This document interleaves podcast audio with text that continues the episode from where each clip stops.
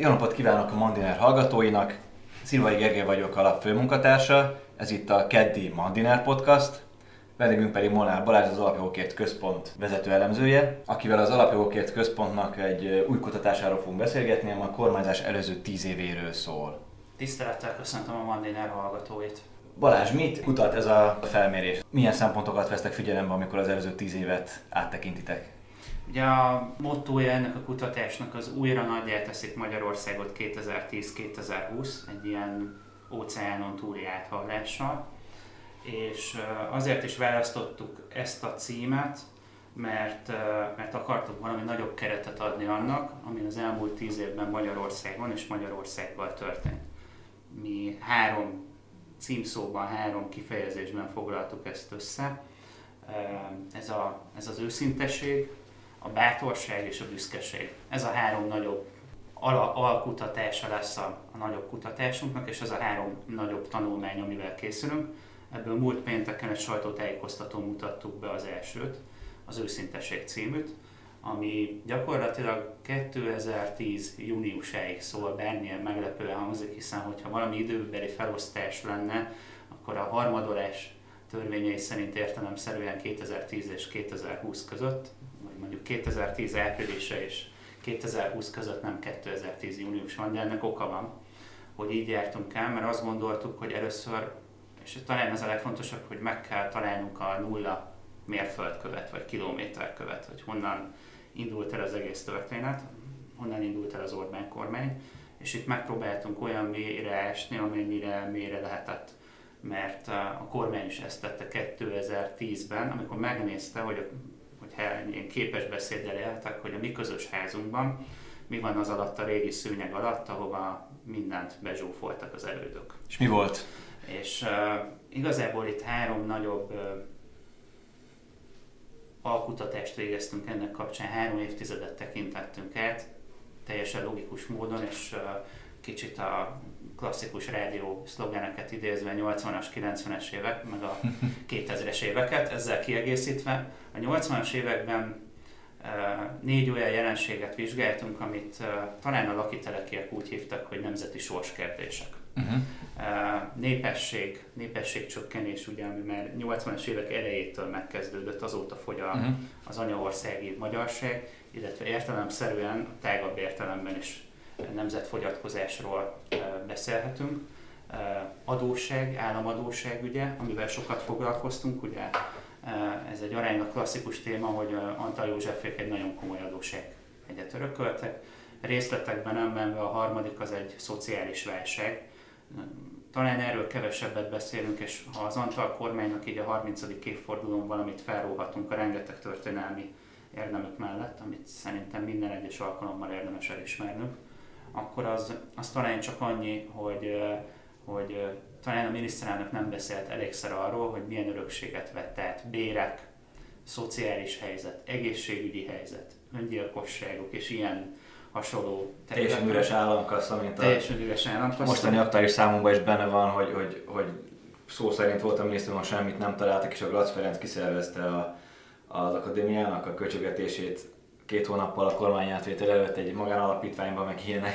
Igen, tehát a, pont a múlt heti Mandinárban olyan történetek jöttek el e, ezzel kapcsolatban elő, amiket eddig nem hallhattunk. Talán 30 évvel ezelőtt, ha többet beszélt volna erről az akkori közvélemény jobb lett volna, de a kormány nehéz helyzetben volt. És a negyedik, ami, ami részben ehhez a nehéz helyzethez kapcsolódik, az a nemzettudat, nemzeti kultúra hiánya, amit próbáltunk, illetve visszaszorítás, ugye ez az internacionalizmus miatt uh-huh. volt. Tehát próbáltuk megragadni, és ez volt a 80-as években, ami úgy éreztük, hogy 2010-ben is legalább nyomaiban kísért, ugye magas államadóság, csökkenő népesség, bér és megélhetési problémák, szociális válság az ország jó néhány területén, illetve a nemzettudattal kapcsolatos problémák. Itt elég csak 2004. december 5-re igen.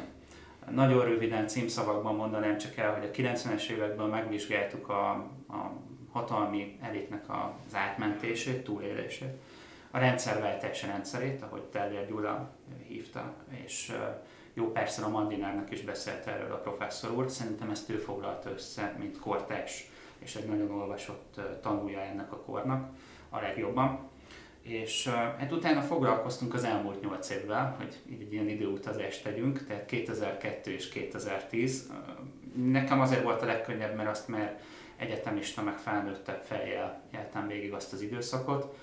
Címszavakban újra töltötték a rendszerváltás rendszerét, ugyanazok a politikusok jelentek meg Megyesi Pétertől kezdve, akik ugye mert a korábbi szocialista vagy, vagy kommunista kormányokban ott ültek, aztán újra elindult az eladósodás, aztán volt egy térségbeli lemaradásunk ezekben az években, ugye akkor a szlovák kis tigris sorolhatnám uh-huh. a mhm. kontextust, aztán emellett, amit még érdekes, érdemes volt vizsgálni, és rövidre zárom a, a dolgokat, az az, hogy itt ugye egy bizalmi hitelességi válság kialakult összött környékén, aztán egy gazdasági válság, ugye ez már az államadóság és társai, és egy szociális és közbiztonsági válság. Talán sokan emlékeznek, 2008-9-ben azért kemény évek voltak, tehát egyik nap arra ébredtünk, hogy kozmagyilkosság, olyan dolgok történtek, vagy a roma gyilkosságok, Igen. olyan dolgok történtek meg, amelyek korábban Magyarországon elképzelhetetlenek voltak én emlékszem a 2010 március környéki időszakra, amikor egyes borsodi falvakban már a, a, a falu táblánál álltak a rendőrök, és próbálták felvigyázni a, rendet. Tehát itt már nem csak szegregátumok jöttek létre, hanem gyakorlatilag szinte no zónák is kialakultak. Sorolhatnám az összes többit ennek kapcsán. De röviden ezt vizsgáltuk meg először, és utána megnéztük a kormány alakításnál, hogy a kormány um, hogy nézett szembe ezzel a helyzettel. Uh-huh. És ha röviden össze kéne foglalni, akkor hogy nézett szembe? Hát a, ez egy, szerintem a miniszterelnök akkori beszédeit, ahogy, ahogy visszanéztük, az volt belőle nekünk a legérdekesebb, hogy adott ennek ő is egy ilyen történelmi táblatot. Uh-huh. Tehát ugye azt mondta, hogy itt most többre van szükség, mint rendszerváltás, egy új rendszer alapítására van szükség. Ez egy tétel gondolat volt már a második választási forduló estéjén. Aztán úgy nézett vele szembe, hogy azt mondta, hogy Magyarország problémái valahol a segélyalapú társadalomnál kezdődnek, munkaalapú társadalom. Ugye ekkor hangzott el az 1 millió új munkahely ígérete, amely többé-kevésbé inkább azt mondom, hogy többé sikerült, mert hogy ez már a 900 ezeret közelítette, ami nagyságrendileg az, még hogyha számszerűleg nincs is meg az 1 millió, de nagyságrendileg azért azért azt gondolom, hogy, hogy beszélhetünk a dologról. Tehát úgy és hát még Orbán kormány van, úgyhogy... És még Orbán kormány van, igen, de ugye most a tíz év valahol, valahol a tizedik évben vagyunk. Tehát én azt gondolom, hogy ez egy őszinte szembenézés, és a, ami ugyanilyen fontos volt, azonnali cselekvéssel nézett szembe. Tehát, mm. hogyha valaki visszanézi, mi megtettük az akkori újságokat, ott minden nap bejelentettek a, mi úgy hívjuk, hogy a kormány nélküli kormányzás időszakában, tehát amikor még parlament sem alakult meg, az új parlament, ez május közepén alakult meg tíz évvel mm-hmm. ezelőtt. Vagy amikor a parlament megalakult, mert, mert nagyon fontos döntések születtek, tehát azonnali cselekvés volt. Mondok, mondok erre példát közbiztonság ügyében. Tehát például benyújtották a három csapás törvényt, ami mm. ugye egy ilyen ikonikus igen, igen. üzenete volt a dolognak, vagy bejelentették, hogy 3000 új rendőr lesz a választási vállalásnak megfelelően. És ugye pont az érzékeny részeken. Tehát, ahol azonnali cselekvés kellett, az a közbiztonság meg a gazdaság mm. volt, és uh, én szerintem ezt az mutatja, hogy megoldották, hogy 2014-ben meg 2018-ban kétszer kaptak kétharmadot. Mm. Tehát ezt nem, ezt nem, nem, nem, egy, nem egy, egyszerűen egy kutatói megállapítás, mm. hanem itt vannak számok hogy ezek, ezt a kormányt kétszer újra választották és kétharmaddal.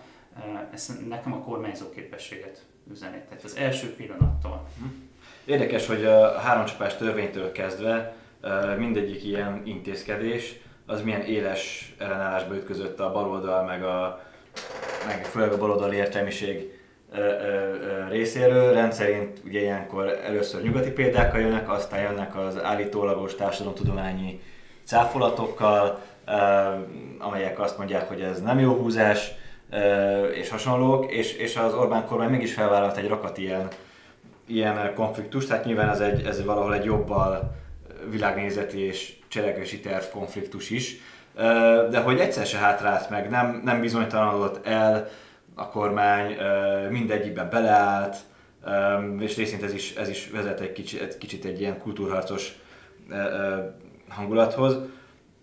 De te hogy látod a, a ezek a kritikák um, miért nem csendesültek el, vagy, vagy, vagy, vagy ha ennyire sikeresek ezek a húzások, akkor, akkor miért lehet, hogy, hogy folyamatosan élnek ezek a fajta kritikák, és csapkodják az asztalt a valamilyen tanulmányokkal, a Journal of akármiből?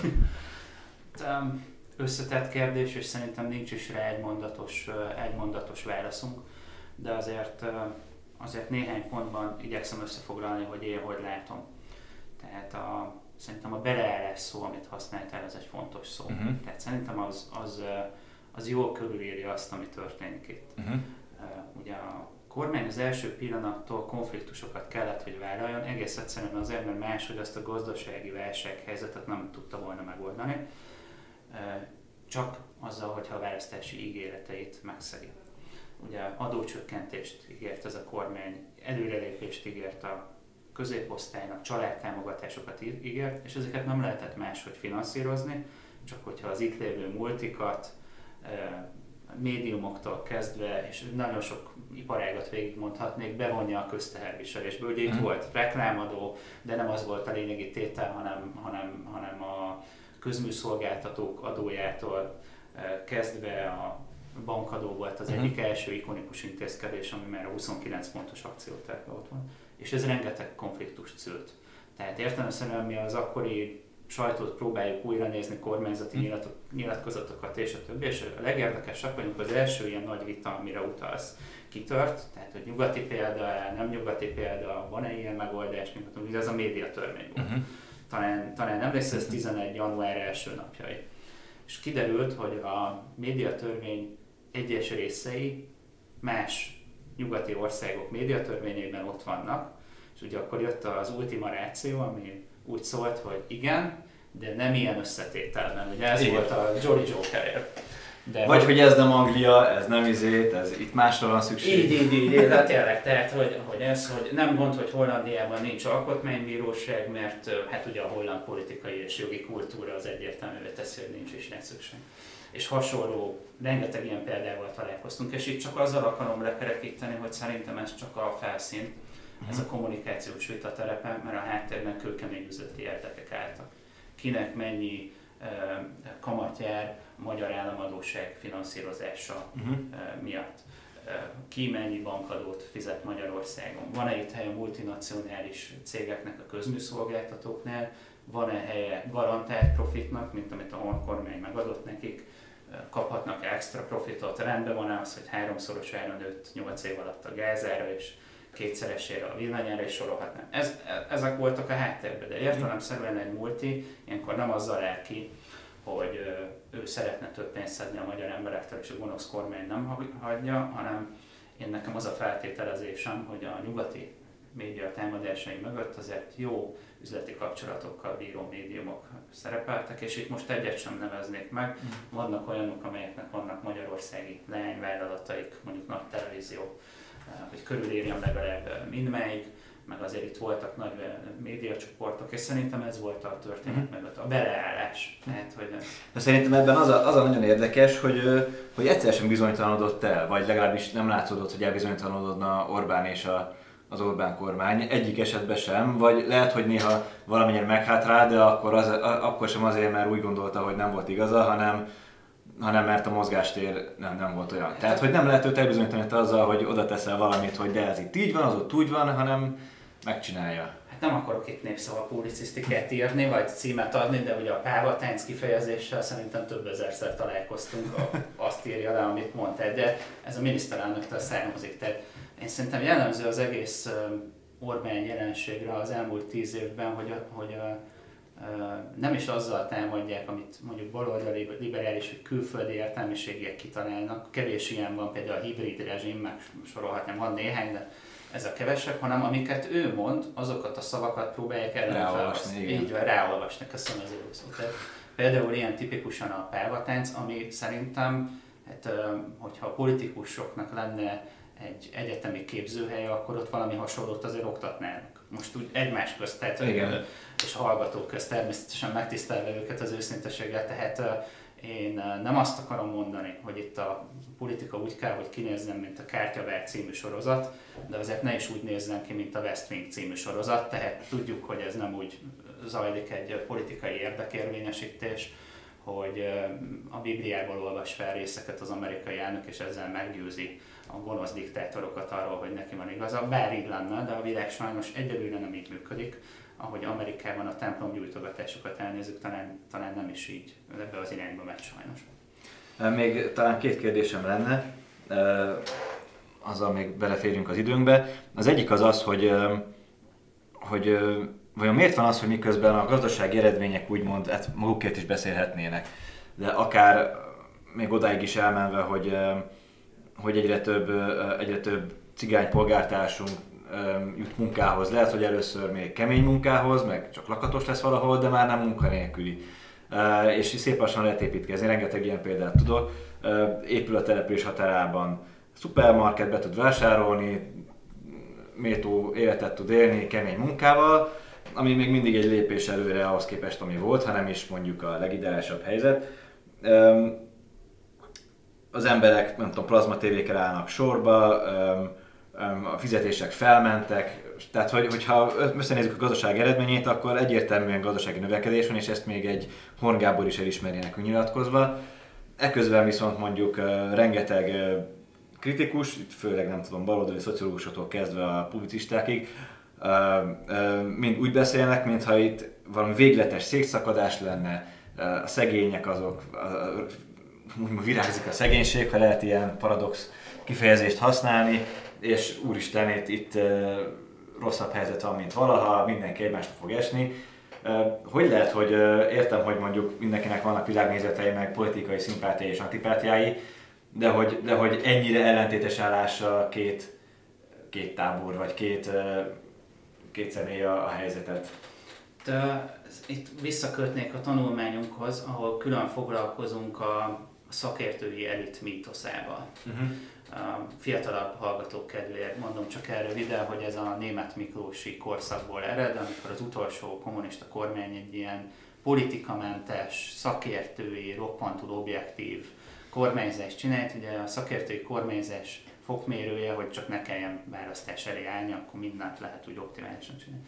Tehát a baloldal azóta azt képzeli, a bal liberális oldal Magyarország, hogy csak ők tudnak kormányozni, és még inkább az értelmiség, amelyik ami nem kormányoz. Ami az viszont na, erősen szurkol, és állandóan abban a hitben van, hogy ő meg tudja, be tud kiabálni a pályára, és úgy fog majd menni a következő passza, hogy ezt... Sőt, egy darabig nem csak ebbe hitbe volt, mert az SZDSZ konkrétan ugye ott ültek a képviselőházban az SZDSZ-es értelmiségiek, és mondták a politikusoknak, hogy mit kell csinálni. Így van, tehát ugye most a mostani Mandénát, hogy, hogy idézzük, ha jól emlékszem, itt bukkant fel, hogy a, talán a Haraszti ült ott, a Haraszti Miklós, meg a Kis János, a Göncárpád, remélem nem tévedek, és az urak nem veszik zakó, vagy ezt mondom, de hogy úgy ott éltek a politikai döntéseknél, azok is, akik értelmiségi szerepet gondoltak magukra vállalni, és nem mertek választáson indulni, vagy beülni a parlamentbe és annak az ódiumát vállalni. Ha volt köztük ilyen, az említett urakat megkövetem, tehát nem az ő személyükről szól, hanem a jelenségről. Igen. És szerintem az elmúlt tíz év, meg persze a 98-2002 is bizonyította, bizonyos értelemben már Antal József bizonyította, hogy itt van más választás, hogy ezt a, ezt a 98-as mhm. szlogánt idézem, tehát igenis lehetséges az, hogy egy millió nehéz sorsú polgártársunk, óriási szám, nem, nem az én számom, hanem az Eurostaté kijött a szegénység és társadalmi kirekesztés kockázatának kitettek közül, bocsánat a bürokrata kifejezésre. Ez azt jelenti, hogy egy millió ember már nem csak kapott lehetőséget, hanem élt is vele.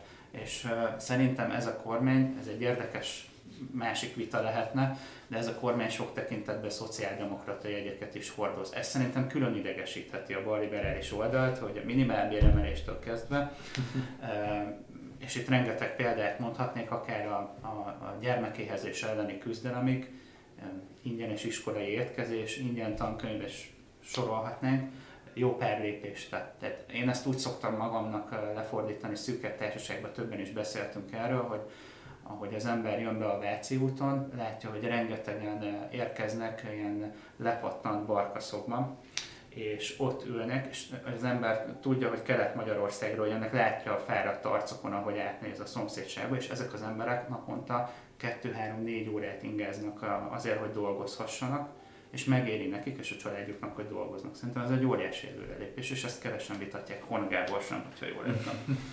Igen. Az utolsó kérdésem az lenne, talán még beleférünk az időbe, hogy um, eredmények ide vagy oda, ide vagy oda, igen gyakran felmerül az a, az a kérdéskör, hogy, az, e, hogy a második Orbán kormány kontinúse az első Orbán kormányal és Antal Józseffel, vagy pedig egy, egy úgymond polgári eszményt, egy pozitív polgári eszményt lecserélt valami populista és az embereknek a, a rossz zsigereire építő plebejus eszménye. Ezt másképp úgy is fordíthatnánk, ugye, hogy régen azért arról is beszéltek, hogy, a, hogy az Antal Józsefnél nem polgári eszményt emlegettek, hanem a, hanem a régi módi arisztokrata poros világ visszajövetelét, tehát hogy, hogy azóta viszont már polgári vedlette át magát a, a baloldal képében.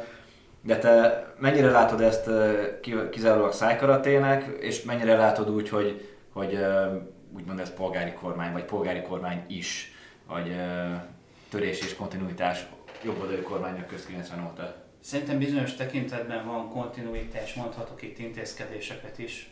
A kormányzás kutatás miatt ülök itt, tehát egyértelmű, hogy a, a nemzeti kultúra, a, a, az egyházak, mint közösségek, mint társadalom fenntartó társadalomalakító egységek támogatása, vagy az egyházi iskolák szerintem mm. tehát biztos, hogy van kontinuitás, ezt szerintem kevesen vitatják.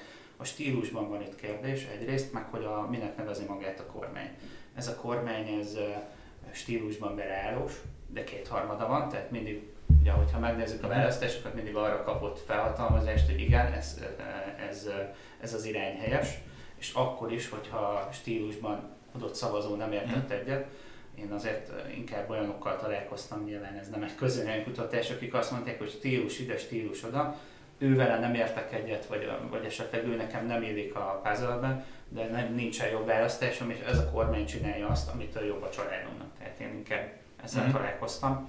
Ez lehet az, az újraválasztás oka, és szerintem ez, ez lehet ennek a polgári vitának is a mélye, hogy minek nevezi magát a kormány, és mit mond az ellenfél. Tehát Szerintem ez kettős dolog. Mm. Ugye egyrészt a kormány nemzetinek hívja magát, nemzeti mm. ügyek kormánya, mondjuk 2010-ben mm. ez volt a kormányprogram címe, és az ellenfél pedig ott most meglátott egy területet, azt látja, hogy, vagy legalábbis úgy sejteni vélik, hogy a polgári szavazóknál, amiben sok mhm. mindent beleérthetünk, ott nekik van keresni valójuk. Ugye nem használják bátran ezt a szót, inkább tehát olyan ellenzéki pártot nem tudok, amelyik polgárinak nevezni magát, cáfolj meg, hogyha rosszul tudom, de, de legalább az eróziót megpróbálja elérni. Tehát ez szerintem mhm. hatalmi politika, hogy, hogy itt polgároznak, uh-huh. nem polgároznak és a többi. Miként értelemszerűen a kormány is keretezi magát, és azt mondja, hogy ez már egy szélesebb történetről szól. Itt visszautalhatnék arra, amit az előző uh-huh. kérdésben pedzegettünk szélesebb történetről szól, mint a, magyarországi középosztály vagy polgárság, holott szerintem azért a homlok terében ez van, de nem kizárólag. Hm. Végszóként még egy dologra ö, ö, rákérdeznék, ugyanis a, a tanulmányotok bevezetőjében azt írjátok, hogy, hogy ö, arról értekeztek, hogy miközben nagy a nyugati ellenszél, vagy eközben sokaknak úgy interpretálódik az Orbán kormány, mint ami szemben megy mindennel, ami, nyugaton. Ez jobbról balról is, csak ki, hogy szimpatizál a dologgal. És hát lenyezte Barnabás kollégám, és azt írta az egyik számba, hogy, hogy uh, ha ellenforradalmat csinálunk, akkor felesleges aggódni a Freedom House jelentései miatt. De, hogy, de igazából arra lennék kíváncsi, hogy, hogy egy ilyen ellenszélben, uh, most éppen nemzeti konzervatív, nemzetközi szerveződés ide vagy oda, egy ilyen ellenszélben vajon meddig tud egy ilyen kormány kormányozni ebben az országban, és, és, és várható egy olyan pillanat, amikor vagy elveszt a választást, vagy akármi, de a, a nyugati liberális szemét az így, így egyszer csak így bedől az ablakon, vagy bedönti a falat? Hát szerintem az utóbbira azt tudom reagálni, hogy igen, szerintem van ilyen reális veszély, hogyha ez a kormány veszít, akkor alapvetően ez fog történni. Ez fog történni, tehát nem látok más ideológiát a kapukat döngetni, vagy a mhm. kapukon döngetni. Lásd Freedom House, tehát mm. ez, ez valóban erre utal, ami a, a kormány 22-es esélyét illeti, az újkorszak.alapjogokért.hu-n van egy másik kutatásunk is, ami a félidővel foglalkozik, melyik kormány hogy állt félidőben, és azt tudom mondani, hogy kormánypártok ilyen jól még nem álltak félidőben, de ez nem garancia ugye a 22-re. Mm. Én szerintem a kormányzó képesség a kulcs. Feltűnően gyakran hallom ezt a kifejezést az elmúlt hónapokban az ellenzéktől. Egy darabig ugye az egység volt a kulcs kifejezésük, uh-huh. 18 óta, most csak erről az időszakról beszélek, és ezt felváltotta a kormányzó képesség. Most már azért vannak olyan felszólalások is a parlamentben, ha az ember nagyon érdeklődik és belenéz, mint pár hete a Mesterházi Attiláé volt, aki egy ilyen higgadt hangvétellel elmondta, hogy mivel nem ért egyet, meg mivel ért egyet, amit a kormány nem tett vagy tett. Uh-huh.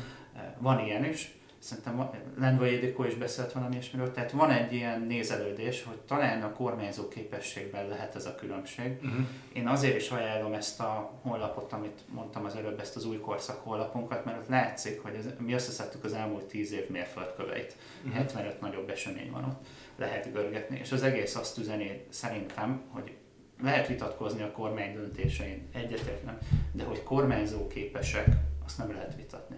Az ellenzéknél azért még a saját szavazói közül is szerintem kevesen állítják, hogy ez a csapat most, ahogy van, ebben a 2020 június elejé állapotában kormányzó képes. Erre jó példa, ez, ez a sok, erre jó példa az, hogy a karantén idején egy ismerősöm, vagy több, nem csak az én ismerősöm volt ilyen, azt emlegette, hogy ugyan baloldali, de, de annak most örül, hogy a, most éppen az Orbán van így járvány idején. Valamiért mindannyian erőse egyébként, igen, ez abszolút így van. Tehát még baloldali ismerőseim, baloldali ismerősei is mondják nekem, bármilyen milyen hangzik, hogy az ismerősömön keresztül üzenik, hogy na jó, de most azért, igen, most azért, igen. Tehát, ha, persze mindig van stílus, meg egy persze. csomó minden észrevétel, de vissza tudom igazolni. Köszönöm szépen, Molnár Balázs az Alapjogokért Központ munkatársával beszélgettünk az Alapjogokért Központnak a kormányzás 10 évét elemző nagy kutatásáról. Köszönjük, hogy velünk voltál. Köszönöm, hogy meghívtatok.